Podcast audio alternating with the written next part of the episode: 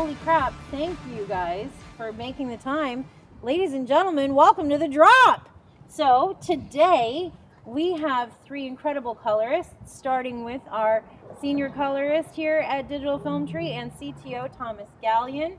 We have one of our favorite people in colors, Shaylee Brooks.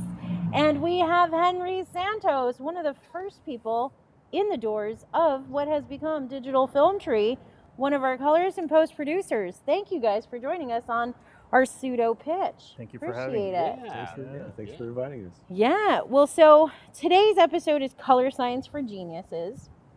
And we say that with as much humility as we are able to muster. but each of you has quite a calling card, resume, list of credits, etc. And each of you is just a beast on Resolve. In addition to the many other formats of which you have used, leveraged, etc. But currently, this team right here gets to commingle on a lot of things, including home economics. Um, and Thomas, you have been coloring NCIS LA for quite a bit now. Yes. Um, but you're making the festival circuit with uh, Blush and Telling Time right now, I think. Yes. So yeah, I think bravo. on the indie side, yeah. That's awesome. Yeah. And I think Severin's um, Eyes of Fire is also making some festival rounds. That has made a lot of waves. Uh, that's exciting. That's one of our neighbors, actually, just down the street here from Digital Film Tree. Severin has their own wild, wonderful basement vault full of goodies and glories. Uh, and Thomas got to do Eyes of Fire, which was a huge. Uh, we're probably going to have to cut some of that in to see the differences between what it was and what it became. So that was pretty cool. But that actually touches on history, and I would love to learn from you guys because you all have your own entry points into color, but you all did so much before you even went into color. Yeah. So, Thomas, we got to hear about your history a little bit in What the Fuck is GeoPost? Yes. Yeah. Uh, so, maybe we're going to start with Shaylee.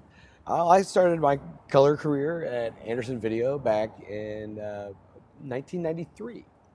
Um, I uh, had been in the engineering department for a number of years. I'd done been a tape operator. I, I started in the business in like '88. I think was my first job as a tape op, uh, working for Alan Landsburg, doing TV, movies, online editing, kind of stuff like that.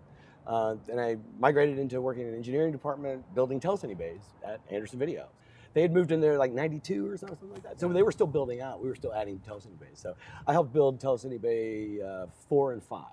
Bananas. So, can I interrupt this story for a second to ask how you met Duck? Curiosity for geniuses. Oh, Duck! Yes, Because Duck's an incredible human Same being. yeah. thing. We'll pull it apart just so you can yeah. rebuild it and make it better. It sounds like a similar bend there. Well, Duck and I hit it off immediately. I remember the first time we met Duck, actually, quite clearly. Oh, he hated me. quite clearly. No, no, I, I, I, I don't know if he liked me or not, but, but uh, uh, I liked him immediately. I was very impressed by him. Uh, he walked into my. T-? I was working at Modern at the time, and he he had taken a job at Modern. I don't think he'd, I don't think he'd been there too long, um, and I was doing. Everybody loves Raymond dailies, I believe, at the time. Whoa, cool. And uh, at that time, we did a lot of t- TV sitcom dailies. We did Friends, Veronica's Closet, Sabrina the Teenage Witch, all- those were there. Uh, so anyway, I was doing everybody those Raymond dailies, and he walked in. He was going around checking everything out and just soaking up whatever he could and meeting everybody and asking questions. well, and then how did it go from dailies color into full on color? Well, so that's a bigger that's a bigger jump, right? And most colorists will tell you that that's that's the that's kind of the catch twenty two of color, right? Um, you can't do final color unless you've done final color. And when are you gonna? Well, have you done final color? Oh, you're a daily colorist. Yeah, I have a couple of friends that I've trained twenty five years ago. They're still doing dailies today. Yeah. I, I know some people that I train that are making a they're doing a lot of noise. You you know their names. But I mean, So, that's the um, thing. We actually have two, I would say almost two and a half episodes just about dailies. Mhm. We have What the Fuck is Dailies, Lasso Dailies, and What the Fuck is Geopost because it actually really bothered me that even in our own team, we call it It's Just Dailies. Exactly. It is not just dailies. Well, and I think that's a It's a fault of our industry, right? Yeah. And, Oh, and, and I think and I think actually we need to change that. Honestly, Yeah. I, I actually Ladies and gentlemen, welcome to the drop. right. Well, yeah. I mean, honestly, dailies is more important than uh, people will give it credit. credit for, right? Because it costs money. And so they and they found that we can cut corners and dailies will be just fine, and we can still cut our picture. And at the end, you can give it to any one of us, and we'll make it look fantastic, no matter how bad your work print looks. But it's short-sighted because how much how many shots fall on the on the floor because uh, they didn't realize it's a great shot because it looks so bad because of the way it was processed. And a single thought never is going is never going to do it. You need somebody to look at the photography, especially when you're shooting television specifically.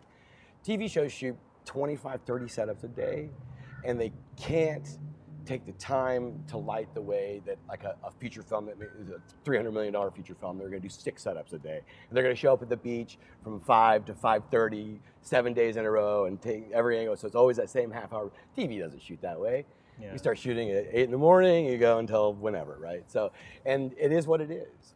And the photographers are all incredible, but they get beaten up so much because, oh, well, that doesn't look perfect. And you're like, you shoot 25 or 30 setups a day and go, go, go, Right. go, go, go. That's where, honestly, this is, this is the relationship I have with my photographers is that, look, let's work together collaborative, collaboratively and figure out exactly what works for us as a team and we can make sure that, that, that you know you can find a way to get around things right so for example um, filling faces is a really a very time consuming thing right so the accurate, accurate and liberal use of windows can really help a photographer a, t- a tv photographer out a lot and give that give that image a lot more shape and not just over overly contrasty right, We, we like contrasty but there's a there's a there's a, a technique to get the face to the right contrast, but you want your environment to be a certain contrast. So, so th- these are the kinds of things that, that, honestly, that the photographers are thinking about when they light. Right, this is like right in their wheelhouse. The problem is, is that they don't print their own things. We do. We print for them. Right. Right. Yeah. And so our job is to pick up and be able to print it accurately based on what they want, and also be able to pick up where their crew wasn't able to do something. You know, like one of the things I love about digital dailies and and digital capture in general is it's made it a lot easier for me to, especially in the final stage, because uh, I can figure out how it was shot based on the metadata, right? Whereas, like, because I did grow up doing dailies. I mean, I did dailies for like eight, nine years. I, I worked graveyard shift for seven or eight of them. You And I think that's. I think that's where you learn Yeah. how to color correct. Yeah. Actually. Yeah. And that's the thing is now we're not actually having our dailies people color correct No. anymore. We're just having them process. I feel it. like Mike Streeter might disagree a little. well, that, I, it depends on the show. He's good. It Yeah, de- yeah. It depends he's, on the show. he's definitely like sharpened his teeth on shows. But yeah, I mean, I think like I, I, I actually started with Resolve coloring from from Henry. Actually, we had a show, uh, Mistresses. I think was the first show that I sharpened my teeth on in Resolve. And it's like, yeah, it all starts in dailies, and you have to build that relationship with the DP because they're shooting so many setups so quickly that a simple LUT might go way off the rails. And they might even know that, but they might need to pick up the shot really quick. And they're just like, okay, well, I know you're going to pull the exposure back for me. Or I know you're to light their faces for me. And then, like, DPs are always giving me notes where they're, when they're monitoring on set, and I don't know how common this is, but they're seeing their dailies color on one monitor because that's what they're really looking for in judging exposure. But then they also have another monitor so they can see the log image so that they know how much range they have. So we, they know what we can pull back and what we can't. So if you clip the log image, it's gone. But if you see that it's there, you can just be like, all right, here's a little picture, find this scene, pull those highlights down for me. Right. We just need to wrangle this small area. Really quick before we dive into that, everyone here has at some point had a conversation about Ted Lasso. And so I bring that up because they used nine cameras last season. And we were so hungry to have Mark Wilkins on a drop uh, to talk about that. But uh, Thomas, I know you've even had conversations with Mark, just kind of trading stories and battle scars about those kinds of things. But h- how many cameras have you guys had to deal with on any given Oh. show? It depends on the project. I Yeah. mean, you know, so there are certain like you know, like a documentary, for example. You know, You're dealing with you all can get kinds of into- you can get- You could get up to twenty. You know. Yeah. Yeah. Well, Henry, what was the So- story that Rami was telling so earlier? Rami was talking about Dust to Glory, and Dust to Glory was this race documentary that happened happens actually every year in Baja California. It's where they take trophy trucks, million dollar trucks, and race through the desert. And you've got to get from point A to point B. It, it might break down, whatever. But they, you still got to make it at the very end. And so at that time, they shot with DV cams, film, Um, Had to probably be a GoPro oh my mounted God! on something. I don't even think they had GoPros. GoPros probably I didn't swear. exist. It was all Yeah. DV cam, and it was like all this footage. And the most impressive part was that at the end of the day, they wanted to, number one, add film grain to some of the stuff that was not film, and just make it very stylistic. That project was just crazy. From front to end, how Front long was end- it? Oh my god, it was brutal because we were doing a proof of concept, and I graded that in After Effects. Oh boy. In After Effects. Oh, Dude, boy. it was it was a Wow, nightmare. that's I, a- I that- fought that's to a get a feat. Da Vinci, wow. uh, and everybody said no. We want the story, and Adobe wanted the story, so I ended up coloring that Mouse in a keyboard. in a plugin called uh, Color Finesse. yeah. yeah, right. That is a plugin for Adobe, and my timelines were I couldn't play anything in real time. it was more like it would preview. I'm so sorry. Pedestrian. Does Color Finesse still exist? I think it does. As a It- plugin. I was As a gonna say. plugin, yeah. I feel like we're gonna need screen grabs of this. yeah, yeah, it was brutal. So I I probably came out with carpal tunnel. I don't know. Like it was just crazy. um, but it was amazing because I actually had the opportunity to grade. That was the first time I did like a DI, and this was at a facility that's not there anymore. I don't know if we could drop names, but um, Did you guys do a film out? Laser Pacific. Yeah, yeah, right. Yeah, yeah. And so Yeah, I went. mention Laser Pacific. Everybody loves. It's so Laser Yeah. funny. I, I went there, and um, they they they looked at me and they're like, "What tool are you going to use?" And I had the opportunity to use at the time a DaVinci 2K, or they're like Lustre, and I'm like, "No, unfortunately, they want me to. I wish I got to use a a just Mac or PC running After Effects, with color finesse. and I need color finesse." And they're like, wow. "What?" And it was it was kind of crazy. Well, Henry, how did you even find yourself in that position? Give us your backstory. Oh, backstory. God. that was just because a lot of people don't know, but DFT loves to do R&D, and so Adobe had hit us up with this project, and then they're like, "Would you be interested in doing this type of a project?" And I'm at first like Rami was like, "Sure," he says yes to everything. Um, but it was when I was actually they knew that I did color on the Final Cut Pro three wheel color corrector. And so then when I looked at it, it was like, okay, what's kind of similar? The actual controls were actually better, uh, but there was no tablet. It was all just a pin, a tablet, or a mouse click and drag. And um, I took it on, but I, once I was in there, I was just like, oh God, like, please help. Prior to that, I mean, like, what got you there? Like, d- to what- color? Yeah, I mean, was it something that basically this proof of concept forced you into, No, or no, was no, it no. like? So, so what's funny is I actually grew up here in Studio City. Th- These are my old like skating streets, Nice. and uh, throughout the years, I've I've known people that work in the industry. When I was in junior high, my actual introduction to the industry was building sets. Uh, so my summer job to stay out of the streets and be a good kid uh, was to actually go do go build paint sets at I- God I did it everywhere. I worked at Paramount, Warner Brothers, on That's commercials. a drop first of like. yeah.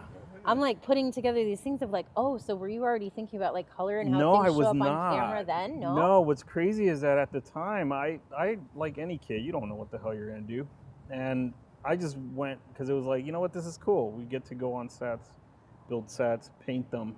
You know, they look really cool. So that was the first introduction to it. Then I ended up actually working at the same place where I met uh, Rami, which was Magic Film and Video Works, and that's where I got introduced to negative cutting.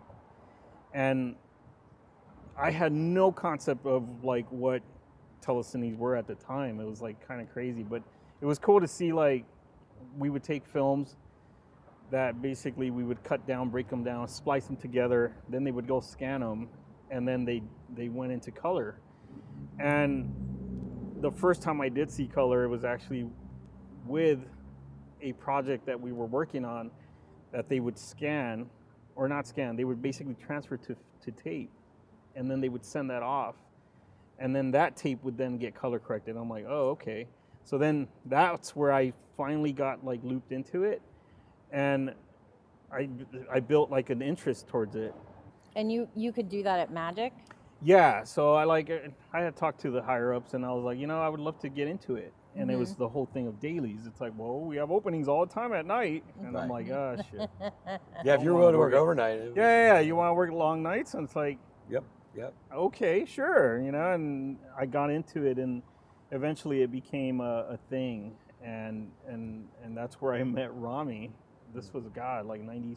Rami was on overnights. Oh yeah, we were all through it. Like there was days that we would be during the daytime, and then there was days like, oh my God, you guys got to come in at night. But uh, it was it was a beautiful thing. It was actually seeing technology when it was film Mm-hmm. go from analog to digital, and then to high definition. And like now, I can't even. It's really hard to conceptualize like not seeing film anymore. Like, like It was Kinda hard hurts. at first to kind of like believe that Oh, dude, it I was wasn't like- going to always be a thing. yeah, yeah. I was definitely one of those early guys. Film is film. Yeah. It's so great. and and you know honestly, I I, I still love film. I, uh, Yeah. much like I like vinyl, but it's it's also a, a, an antiquated. It is, format, right? yeah. And, So like I did a short film two years ago uh, called I Am Normal, yeah. and uh, it was actually shot by Halyna Hutchins. Um, so we shot that. Well, Halyna shot that on film, two perf. They did two perf Technoscope, right? That was a really cool project to work on, but it came with all of the problems of film, right? Uh, digital is just it's just made things so much more accessible and much easier and and and honestly where the technology's gone has evolved Oh yeah. incredibly so i was an original film guy Yeah, definitely yeah, yeah. But I, I went, so I worked at Company 3 and I did dailies there. Uh, it's a different beast there. Uh, dailies for, that's where I believe the true dailies color came and it changed the industry because all dailies that came out of there looked like final. Like they actually would sit there, grade them. There's nothing about LUTs, right? They actually need to look good. And when they, when, but they were charging for it too oh, they were. so that, top that- directors, i mean that's yeah. that's the problem we have because everybody would love to do that Yeah, it's yeah. just a matter of how do you provide that and you know and make it affordable and, A- and a- accessible to Yeah, you know, A-list directors basically wanted it to look like final, so they that's where the actual grade came from. And when they started editing, like their film looked amazing. it was already in a good spot editors, yeah, exactly. Editors had like butter to just cut, you know, and mm-hmm. and so by the time that it came back to doing final color, it already had an established look, and it, it was it was amazing. At that point, it's like, oh my god, they're painting on canvas, you know. That opened the doors for me. I ended up working there, and then I just saw the opportunity that I would still want to learn more, and I ended up working at Technicolor. Throughout all this time, I was always helping Rami with Digital Film Tree and pushing Digital Film Tree to become what it is today. And like, I had basically, in a way, it was like three jobs. It was crazy. Mm-hmm. Had no, you know, no, no wife and kids. So it was like when you're young and you have kind of like that drive, you just kind of go and you just work hard and Yeah. figure things out and figure things out with the industry and it just it was beautiful you know like i think the transition of how everything's evolved has become very very nice Speaking of three jobs and the evolution of Resolve, Yeah. Thomas Gallion. Hi. You've had 94 different jobs here, everything from Potentially, yeah. architecting our server and machine rooms to bay setups, wiring, building the computers themselves, battle testing every last piece of equipment, fixing the drop setup for us, uh, providing color even when we blow it out. No, it's good. Um, But we we got to hear a lot of like how you kind of came through with school and everything, and then um, I'm really kind of interested in the battle test of resolve and how we really dove into that and all that you've done to kind of push that forward here for us. I mean, we do dailies in Resolve, we color in Resolve, we online like Resolve is pretty ubiquitous for us and largely Yeah. because you made a lot of that happen, sir. everybody kind of starts by looking at photography. Like there's there's photography backgrounds for a lot of people, um, and where I mean I'm I'm definitely the newcomer at the table. I fully recognize that. Like my start was tape, realistically, uh, and what I did a lot of was was commercial work and one man band. I was I was filming. Sometimes I would do sound, and you're always interested in making the best image. It wasn't really until actually my time at Digital Film Tree that I sat down in a proper color bay, uh, and Was and that for Wrecked? Ooh, Or was it? let me think about that. I, love the Wrecked stories. Were you here for Wrecked? I, yeah. Wrecked is Wrecked is I kind of mean- an Start- yeah, interesting. I started those. Those were a nightmare. Yeah, Wrecked, Wrecked was an interesting use case, um, but also for the technology side was an interesting use case. When I started, I also had roots in local access. Uh, I was fortunate enough that the school we were doing was shooting all sporting events, so I had a background in, in live production. Right. So we'd be making tape editing bays and we'd be making our edit decision lists on paper so that we can get all of our tapes going so that we can cut our master. And then we were literally just using CCUs to like slightly finesse everything, make sure our bars are all calibrated, make sure the image looks good. And so colors have kind of always been a part of that pipeline, but it wasn't until sitting down in front of Resolve really where you start to see how much you can do and how quickly you can like help support the image, which is really kind of the aha moment for me. Yeah, it's an evolution from the engineer Yeah. to, to the more colorist is a lot of people say oh it's a creative job and it is a super creative job but it's also a very technical job right. and so if you have i actually think that's the right order of evolution is to come at it from an, like an engineering technical position and then kind of evolve into it right Yeah, I always say there's like three three tasks for a colorist, right? And especially now, like part of it is technical, part of it's engineering, part of it's artistic. You have to have that vision. You can help guide the vision, and then you also have to be a really good collaborator because ultimately, bartender Oh, bartender, Bartender, nice. That's right. but you have to work really well, especially with rooms that are like that might all have different opinions. You might have a producer that wants it to go one way, a DP that wants it to go another way, and ultimately, we all care about what the final image looks like. So it's kind of steering the whole ship so that we all have consensus is also kind of a, a very necessary task. I, I actually, this was something that, that you had brought up earlier, your relationship with the DPs. I'm actually interested in that for all of you. I mm-hmm. obviously, again, I'm going to start Thomas because I have the most proximity, but like, you you're you have a very close relationship with everybody on NCIS LA. Yeah, very very fortunate that they're uh, right when they're filming. If they see anything that looks challenging, they'll they'll send it my way. We'll we'll get into conference calls and say, hey, how are we going to shoot this day for night? Like, what do we need to be aware of on set? Um, and and so in a way, I'm uh, that's really fortunate. Um, I mean, it's not all just you know a million cameras and explosions, but there's definitely that aspect to it. Um, it's also I think the team is really good because they're all part of the like the full process, all the way from production, visual effects, and color.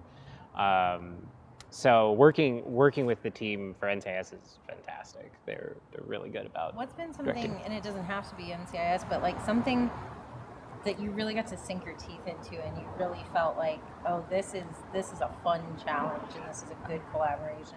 So, so one thing I really like about going to the, back to those three sections of, of what a colorist is, part of the technical side, but and part of the collaboration is there is a mingling now between visual effects and color. Mm-hmm. right? It's happening all at the same time. It directly affects everybody, and and I would say my my favorite favorite challenge was, uh, and it is an NCIS actual. It was like a cold open for NCIS. They were doing a jet fighter scene. Um, Oh, this most recent one. I well, I think it was last season. You- last well, season. last season, I the loved it. season opener. yeah. That our, our VFX team is nominated for an HPA yeah, award on. They, yeah, they got to use that scene. I was like, can I use that for the color? Because the color was really fun and challenging. So, a lot of it's 3D generated, but a lot of it is also like stock. A lot of it is blue screen. Everything is shot at different days, so nothing matches. And then what was really interesting is having a uh, very sort of cohesive and still colorful look for night, which is traditionally, you know, cold and not a lot of color or anything like that. And so going through the different versions and making sure that color is still tracking, working with visual effects and mats, that I would say is probably one of my favorite collaborations. It turned out exceptionally well. Um, and it blurred the line because some things that you would do in visual effects you know we were doing in color right uh, like little blurs and things were trying to accentuate the wind flowing across the the wing they're like okay i don't like that logo on that model but instead of going back and re-rendering everything can we just like darken that or, or smudge that up a little bit and i think that scene turned out fantastic. Oh and like the fog. Like the fog is also kind of just my windows just lifting things up because we needed consistency between graphics. And um, yeah i really i really loved how that turned out because that was and that was also f- really quick. So it wasn't like we spent two weeks on it you know we spent like parts of two days trying to get Well, I mean, everything together. Once that that bomber jet landed in like desert area, I mean that that in and of itself was a lot. yeah Like I remember watching that episode because we had put so many man hours into the season 12 premiere that it was like we should have thrown a party to watch it in the back lot collectively together Yeah. but like even once they were actually under the plane and you know the the expanse of the field that it had landed in like that Yeah. was huge work Yeah, we were we were faking shadows and you know the things that they didn't necessarily have on set because they were going to be they're they're generating an aircraft basically. Right. A lot of a lot of things happen in an aircraft. The actual interior of the aircraft was on a set, so they didn't have the aircraft and visual effects was building the aircraft. And as they were moving around, we faked shadows and things in Right. color, which was really fun. Um, and that actually that episode was interesting too because I was thinking about how many cameras and the diversity of cameras. And I don't think this is uncommon for things that have a lot of action. Sometimes people don't get the shot, and you only have so many times that you can explode something, right?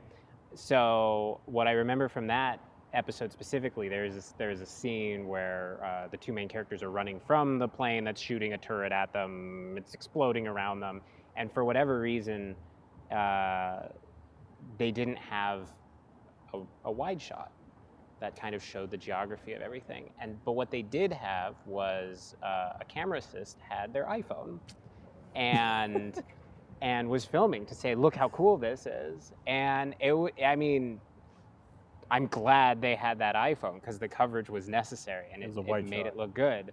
Um, but yeah, you you would get as far as like strange cameras, you would get you know GoPros, Canons, Arris, drones, and now iPhones that we're all balancing and putting together, and it looks great. I, I like Streeter. Let's cut in that scene because honestly, that was that was that was super cool. well shaylee tell me what's been kind of your juiciest collaboration and opportunity to dig in on a scene or an entire project Well, actually, I did a series with Gregg Araki uh, a couple of years, two, three years ago. That we only did ten episodes. Um, it was for Starz, and uh, I was. can we it- ask what it was Yeah, yeah, it was now Apocalypse.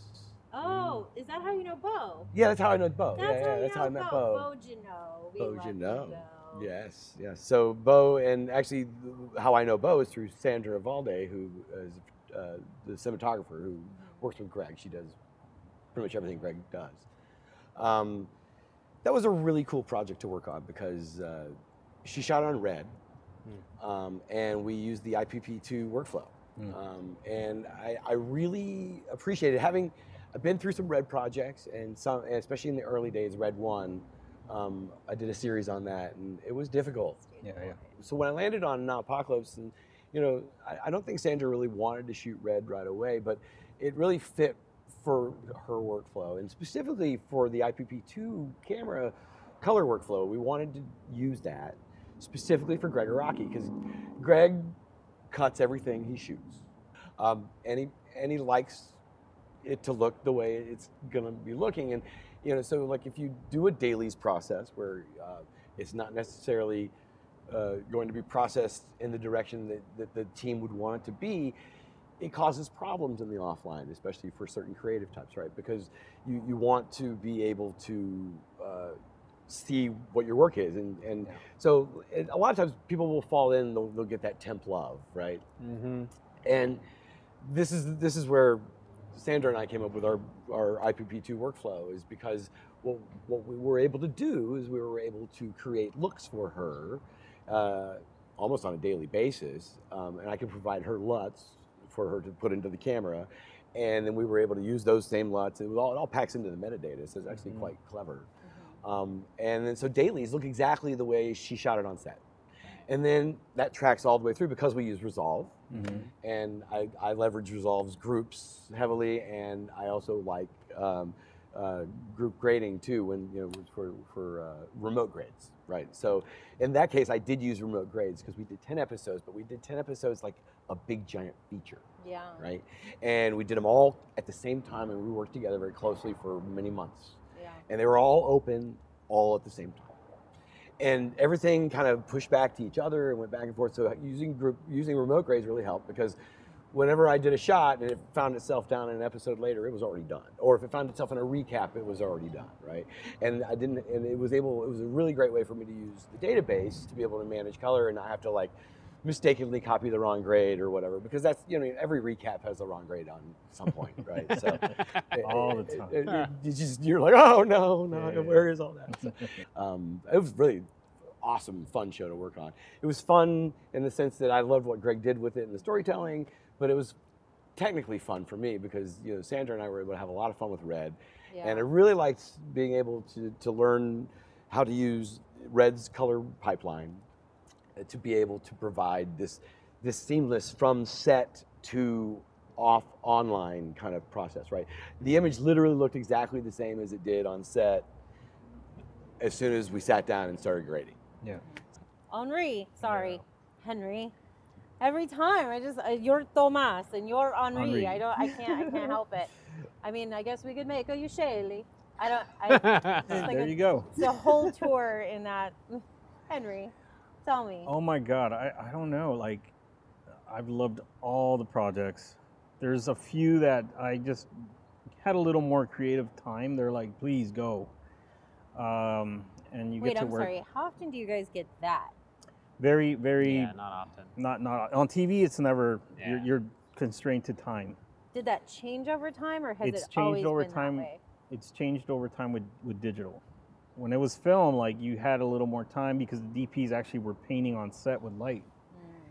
when it came out and and then it became when it became digital everybody's like no i want more shoot more takes Like when you put it like that, that just oh, it hurts they- I, I think in hollywood right now set with light. right they paint, exactly and i think in hollywood I'm, I'm only talking about hollywood there's probably a handful of directors of photography that still have that given to them They- they're only known for like creating amazing imagery everybody else when when digital came out like the studios took that right away it's more about like how many sets can you do on Right. a Right, exactly. you So yeah, and- they just you just they just want you to just be able to just turn it around. You know, they want you to be willing to shoot as many angles and cross Right. light, basically Right. cross light everything. Which there are certain photographers that are they'll be like, I can't light it the way I want to light it. right and so- and that's why LUTs took off LUTs give this kind let's help studios it didn't help the dp And it I- doesn't I- help us And I always want to remember that we have a lot of students that listen and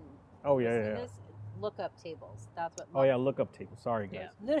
So small files you can It's put small in your file, it's application, basically a and filter. it makes color. I mean, Well, it's Well, really supposed to just has a- be used for just like a viewing kind of a thing. It's It was really supposed to be be used that. for Yeah. on set yeah yeah It's like the the use has become well, I mean, honestly, beyond what it was originally intended for. correct this is seriously, and we're gonna come back to like what you loved about what you love about collaborations in your Yeah. group, but like color to me is, um, you know, I have a huge passion for creative editorial. That's where I came up. Feature films, especially, you spend anywhere from six months to 18 months on one thing, tweaking the nuances. But, you know, when I think about people listening to some of this stuff for the first time and you're talking about nits, EDLs, LUTs, technical gibberish. like there's so many different things that we kind of take for granted and like what's a vam what's a ctm like all of these things.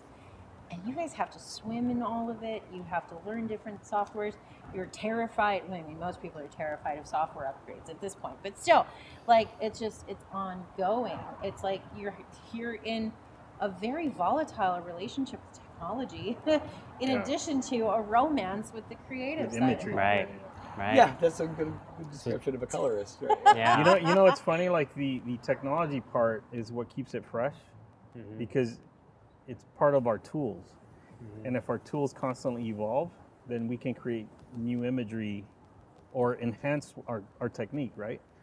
Um, It's like knives for chefs, or right. oh my god, a sous vide. Like, Yeah, yeah, yeah. thing, Yeah, right. Yeah, when I find a new tool, like I cannot wait for a photographer friend of mine to come and say, hey, look at what to I show can it do off. now. Yeah, yeah, Right. to And then, and then what I love it is when they click and they go, ah. hey, you know what I could do now? And you're like, Right. this is cool. We're figuring it Yeah. out. Let's do that. So. Yeah. They love that. That- There's directors of photography that come in they're like, hey, I heard, of-" and there's some that do their homework. So they're like, I remember when we were first using 2K, how many windows does your system do? How many power tiers do you right. have? Right. How many do you have? And it's like, oh shit, we got two. I think Oh. only company three had three power tiers, but that you know, No, no, there- there was a few that had more. but um, it was amazing to like get get get a director of photography that knew. And I had a few where like I worked at a specific company. They had a they had a Da Vinci and it was a, a 2K plus, and it didn't have a specific tool. The guy came in and he's like, "Do you have this tool?" And I said, "Unfortunately, we don't." the guy got up, took off. He's like, oh yeah, that was go." common back then. Yeah, it was very common. You had to have you know uh, at least at least uh, one or two power tools, did focus board. the focus board. Yeah, the focus board was really important for people to have. That was Yeah, really that's how they cool, would 'cause that was the early days. You, know, you couldn't do that stuff before Yeah. that board. I mean, that was that was really was no uh, plugins. advanced stuff. It, yeah, it was all this- done in real time. you were doing it real video time, yeah. based kind of stuff. It's, it's amazing what these days. You know, like I, I just You even get a just filter. the Resolve built-in FX, built-in Oh, yeah. OFX. Now you have Magic Mask, right? Yeah, they That's got what people Magic have talked to me about. Like, oh, Right. just just sample that person. Sample that person? What are you talking about? I thought I need to be rotoing around him. Well, I can kind of get it. Not not perfect, but we can kind of get it with Magic Mask. Yeah, so. they, yeah, Magic Mask is really cool. I like the face refinement tool. Face refinement's pretty really good. Incredible. It saves. I mean, because I was doing beauty work on Desperate Housewives Mm. with a 2K and a defocus Oof. board. Yeah. And you know, I- honestly, you know, I look, I look at those on Hulu and I go, "Oh, I'm sorry I did that," but uh, it, it, it's, it, it was the tool of the day. You were It was- restrained by it time. was- well, Yeah. I- It that was- wasn't the I did that show in eight hours. I mean, I It was did it time, shift. man. That was a one Wow. shift. I would have given you a week. wow. Yeah, no. I mean, well, we were famous for going fast. I mean, that was I had to get fast back in those Yeah, days. yeah. So, um, and, and that's the other thing is like, is like if you give me enough time, I can, I can, Oh, yeah. I can, I can do an incredible a lot of. lot- There's a lot that can be done. But if you say I need this done in four hours or six hours or eight hours, you Yeah. know, you're, you're definitely you- you're getting what you're paying for. Yeah. Well, so can I ask about that? Because we're getting kind of deep into the tools and how we're able to use them, fix things, bring things back, amplify, et cetera, et cetera.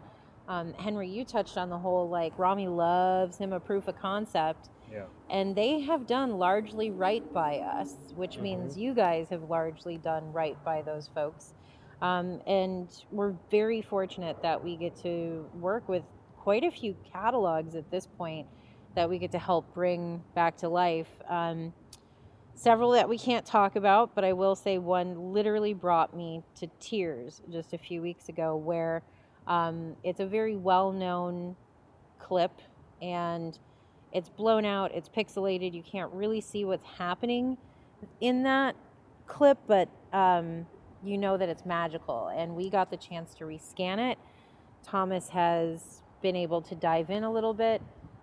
I just started sobbing because it's it's something that I've enjoyed for years to see it so much more of it come to life but something we can talk about you know the Severin project seeing those Mm. side by sides is like it's shocking Yeah. what we can do now with these tools but um you know I'm not sure how how much we can give away about any of the HDR Express versus Yeah. enhanced stuff but I would love to dive in a little bit there. So yeah, for high dyna- I love that he literally goes. I'm thinking about yeah, yeah. Where it's we 'cause you where we start? from Mm, I'm gonna try and I'm gonna try and condense it Yeah, to yeah. be as uh, as simple as possible. So, uh, HDR video is obviously the best imagery that we can produce right now. Um, and not only is it the best imagery, for those who do not know, high dynamic range uh, or HDR basically means the contrast ratio of your brightest bright and your darkest dark. And for a long time, uh, when we made the transition to digital, we have been in a format that was designed to look the same on all monitors at the time. So we're talking tube televisions were sort of the weakest link So the standard was kind of clamped so that the weakest link can look uh, the same as other monitors. And now with newer, better monitoring technology, uh, our images can have infinitely more contrast, which makes it more lifelike, more depth. Uh, I think I heard, I, I forgot who told me this, but it wasn't more pixels that makes the image better. It's better pixels. And I completely agree with that. So a couple efforts that we have at Digital Film Tree is, is HDR work, since a lot of the major streaming platforms are using that. And what we're doing is restoring old film, in this case for, for Severin, um, and it shows the information that's there in the film, because film captures significantly more information than what can be printed. Uh, that's the advantage of it. If you're working with tape, you're kind of locked into your eight or so stops of dynamic range, if assuming that it's colored. But with film, you ha- you can scan it in a log format and have these contrast ratios that you couldn't see before. So what that lets you do when we're restoring to HDR is we can look deeper into the blacks, we can have a more lifelike sky, and that gives a depth that the original image just didn't have. Never had. Yeah, and and so They uh, didn't have a display system that could do it. Exactly, exactly. They they even if they wanted to, they couldn't view it at that point. But the information was there. That moment in time is captured and it looks great. And I think that's why Ramy is so adamant about film. Is film captures so much more range than what we were even able to display at the time. Right. Yeah, we're fortunate to have a lot of stuff on film for this particular reason because they will still have like th- these these catalogs that, that the studios own will have a life Yeah. as because ultimately PQ or HDR as, Yes. as we know it will be on everyone's that will be the normal standard. yes. It's just where we're going through that transition very similar to like the SD to HD. exactly. Now it's just going to be SDR to HDR. exactly. And, and, and isn't it one of the actual points that the reason why we're here now is because display monitors are becoming so much high resolution that we're Mhm. catching up to camera exactly. formats. Yeah. And, and and in reality, like if you have a 4K TV at home, you have so much more range that a lot of the footage from all these vaults, we're going to be able to go back and actually remaster a, a film. And the new technology of TVs will let you see everything that they saw literally that day right. on set. Because more And that- lifelike imagery, more. Sometimes the filmmakers don't like that. They but- don't like it because well, it shows all the, But- well, the because like, there- like you know, like I, I, I, I've done some mastering and I'm working at Paramount and and know of a number of stories where they'll they'll invite the director in to Yeah. come and have a final say on the on the, the HDR remaster. on the master, yeah, yeah. and it it scares them Oh yeah. Because it, it does it's not it's not the film that they remember seeing. Well, that's actually, I mean, from it's a- different, it's, and we could all go, "Wow, that's cool," and it's Yeah. better, but, but Yeah. it's creatively not exactly. what they thought it was. Like, Yeah. those neon lights in the background, for example, like it's, I can see the tube. It's really cool, and you're like, "I don't want to see the tube. It was Right. blurry and blown out and ethereal so before." shocking to me, and literally total pedestrian shock. Like Mhm. When we were going through that with um, one of the folks that we were even talking about a proof of co- concept with, and the one of the first things that hit me was like some of these cinematog- cinematographers and directors are long gone, Oh yeah. and so they're almost kind of beholden to if there's rights or residuals or something like that. But if it's free and clear, then it's like that's the again total pedestrian. Like, why wouldn't you want to bring it in and Right. like why wouldn't Remaster you it. want to enhance this and Right. bring so Make much more. to life Right. and you know Especially um, because you already have it. yeah. That's the thing. You have It's it. on You You've have just been what throwing it away existed. and you don't realize it. It's kind of like the book versus the movie. Like, honey, the book will never go away. Right. right. Um, Correct.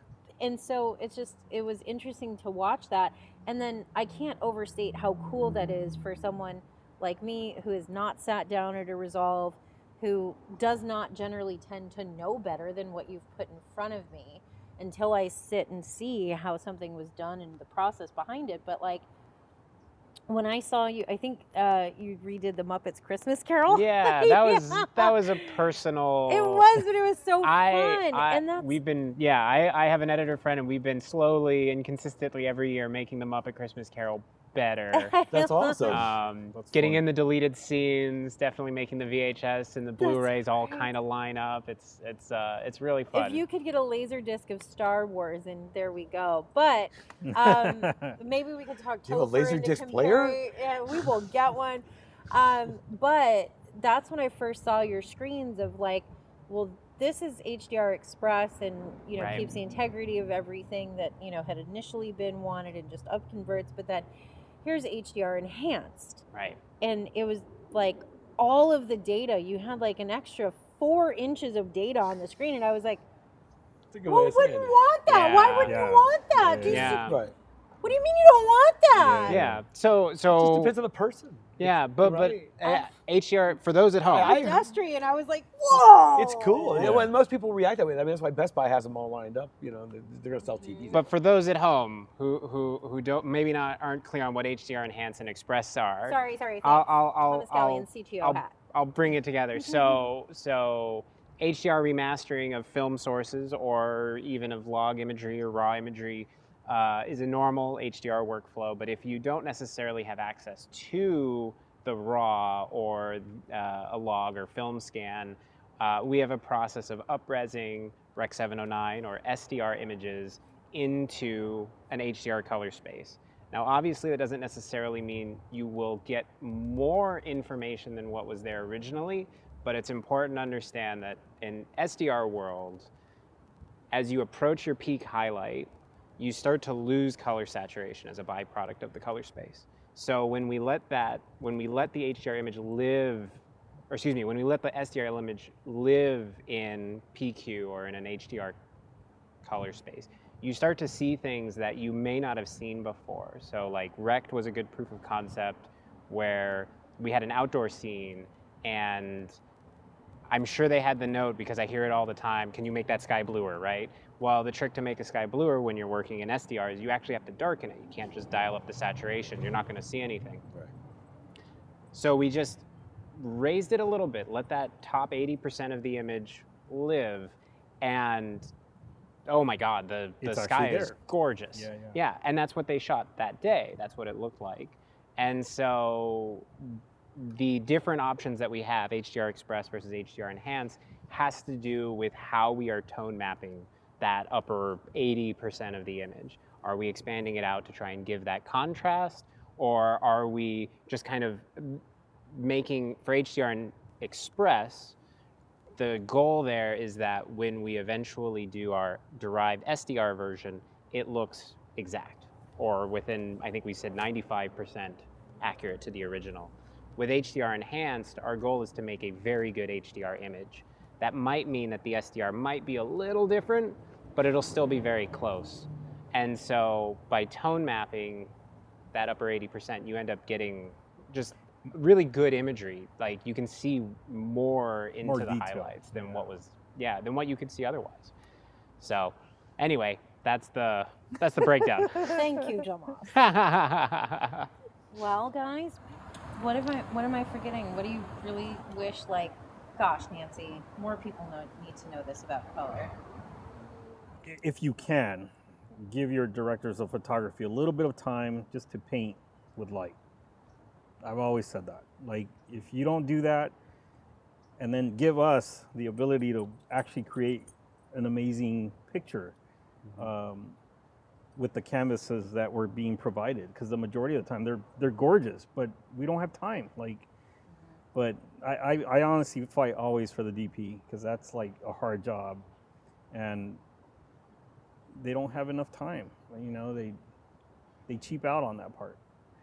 Uh, the stories are great, but why not? You know, like why not the imagery take a little bit of a because you know you want the audiences to walk in and be at the end of the film or whatever the show to be like, damn, I want to see that again, and you don't get that a lot no more. What I would wish people knew more about color is um, is it's not as I don't know. I actually it's really hard to say because we live in this age where everybody thinks they understand color because Instagram right. That's right. and Right. photo filters. Right. Instagram. Right. physical, visceral reaction to that. Yeah, well, that, I mean, but this the reality is the average bear, and, and this is who we're catering to. I mean, this is Right. who this the audience is people, right? And and most everybody thinks they know a little bit about it, right? So, 25 years ago, people would ask me, "Hey, what do you do for a job?" I was like, "I'm a colorist." They go, "What's that?" You know, like, Mhm. It's like an editor, and then just kind of leave it like Yeah. that, right? Well, now actually, I actually say it's like Photoshop for TV, and everybody gets it right away. Yeah. So, Let's bring it home. Final final thing. Well, Tomas. I think uh, I I really like it's Photoshop for it's Photoshop for video. That's Right, that's right. really really good. Uh, but I think what a lot of people don't realize about color and colorists in general is you're also kind of the technical general for the whole workflow.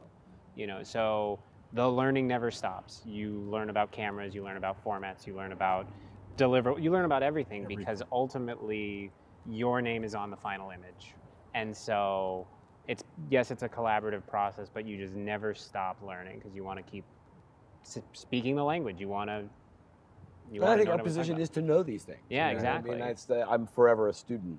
Exactly. That's you right. know, I, I, it's it, it, I think that's why I actually like the job. Yeah. Keeps it, fresh. it- yeah, because there's always something new to, to learn. Like when a new update comes out, I'm like, Ooh, I wanna do Right. Well, even just like cameras, IPP2, right? So, so right, RAW and log are, are two solutions to the same problem, and you have to be fluid in both, and you have to understand the differences. Every camera seems to come out with its new flavor of log, so how Every you wanna company's work got to have their own thing. Exactly. So. Exactly.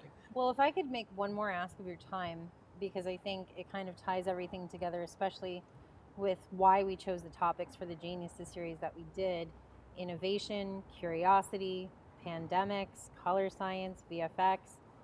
All of those things tie into one universal dominating feature of the past couple of years working from home, Mhm. Mhm. color review sessions. Oh, Mhm.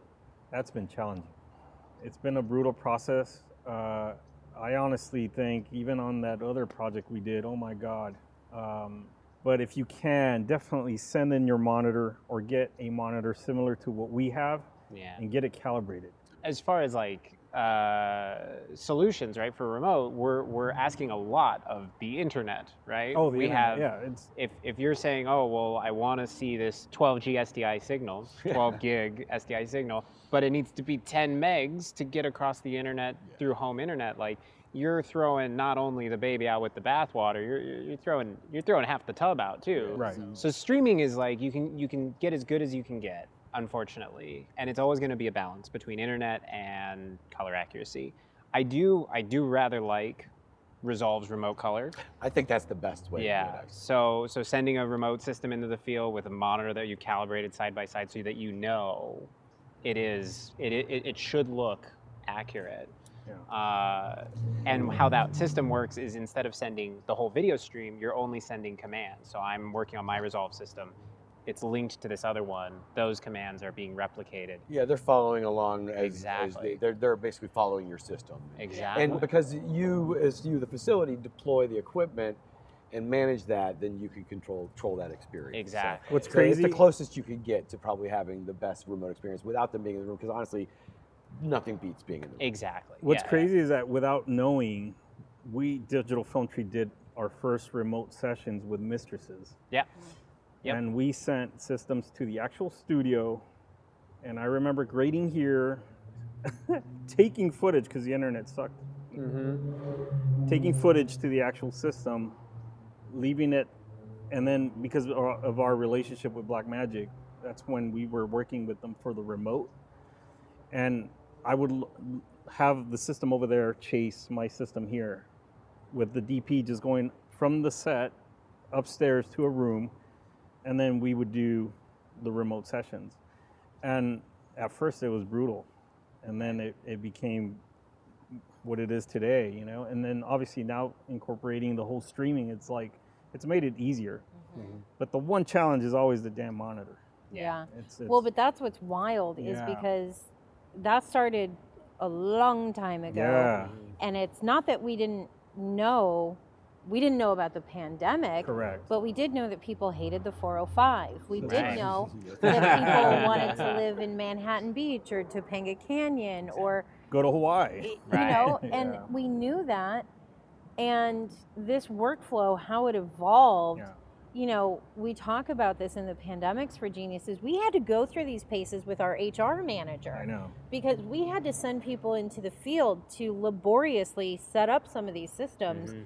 That now include 5.1 surround sound. Yep. And literally every single person in the entirety of the workflow is at home. Mhm. You know, you have Jacob Tillman, our, our online editor for NCISLA, kicking off deliverables from home. You have Thomas running the color review sessions from home. The entire VFX department from home. Supervising producer Chris Molnar from home with the 5.1 doing these review sessions. Eric Whitmire from home, all of them. And we got to do kind of a, a panel with them, the NCISLA at home, and everything was wonderful except the internet. I know. You That I was a challenge. and that was you know uh, so much credit to to uh, establishments like zoom um, give it up for roger barton and evercast like Yeah. so many different friends who who really stepped into the arena to make these things work and i said it a lot during the, those first eight months especially but what had been a luxury of not having to drive 45 minutes to two hours to come do a review session overnight became a necessity. Right. And it was just a function of technological, creative geniuses Putting pushing those together, things you forward long before they were a necessity, but an ability to I think our industry was uniquely situated for that because a lot of a lot of our industry was already kind of looking at some of these kind of Mhm. remote kind of you know solutions of like well if I don't necessarily have to be Mhm. there how can I check it Yeah. so you know we were, it, it just pushed it over the edge Yeah. Definitely rush things up and Well- the, the fact that we could do remote sessions is amazing to me Right. Right. Right. Right. With that, ladies and gentlemen, Artemis has called it. That's our Color Science for Geniuses episode here on the drop. We'll see you next time. Thanks, everybody. See you guys.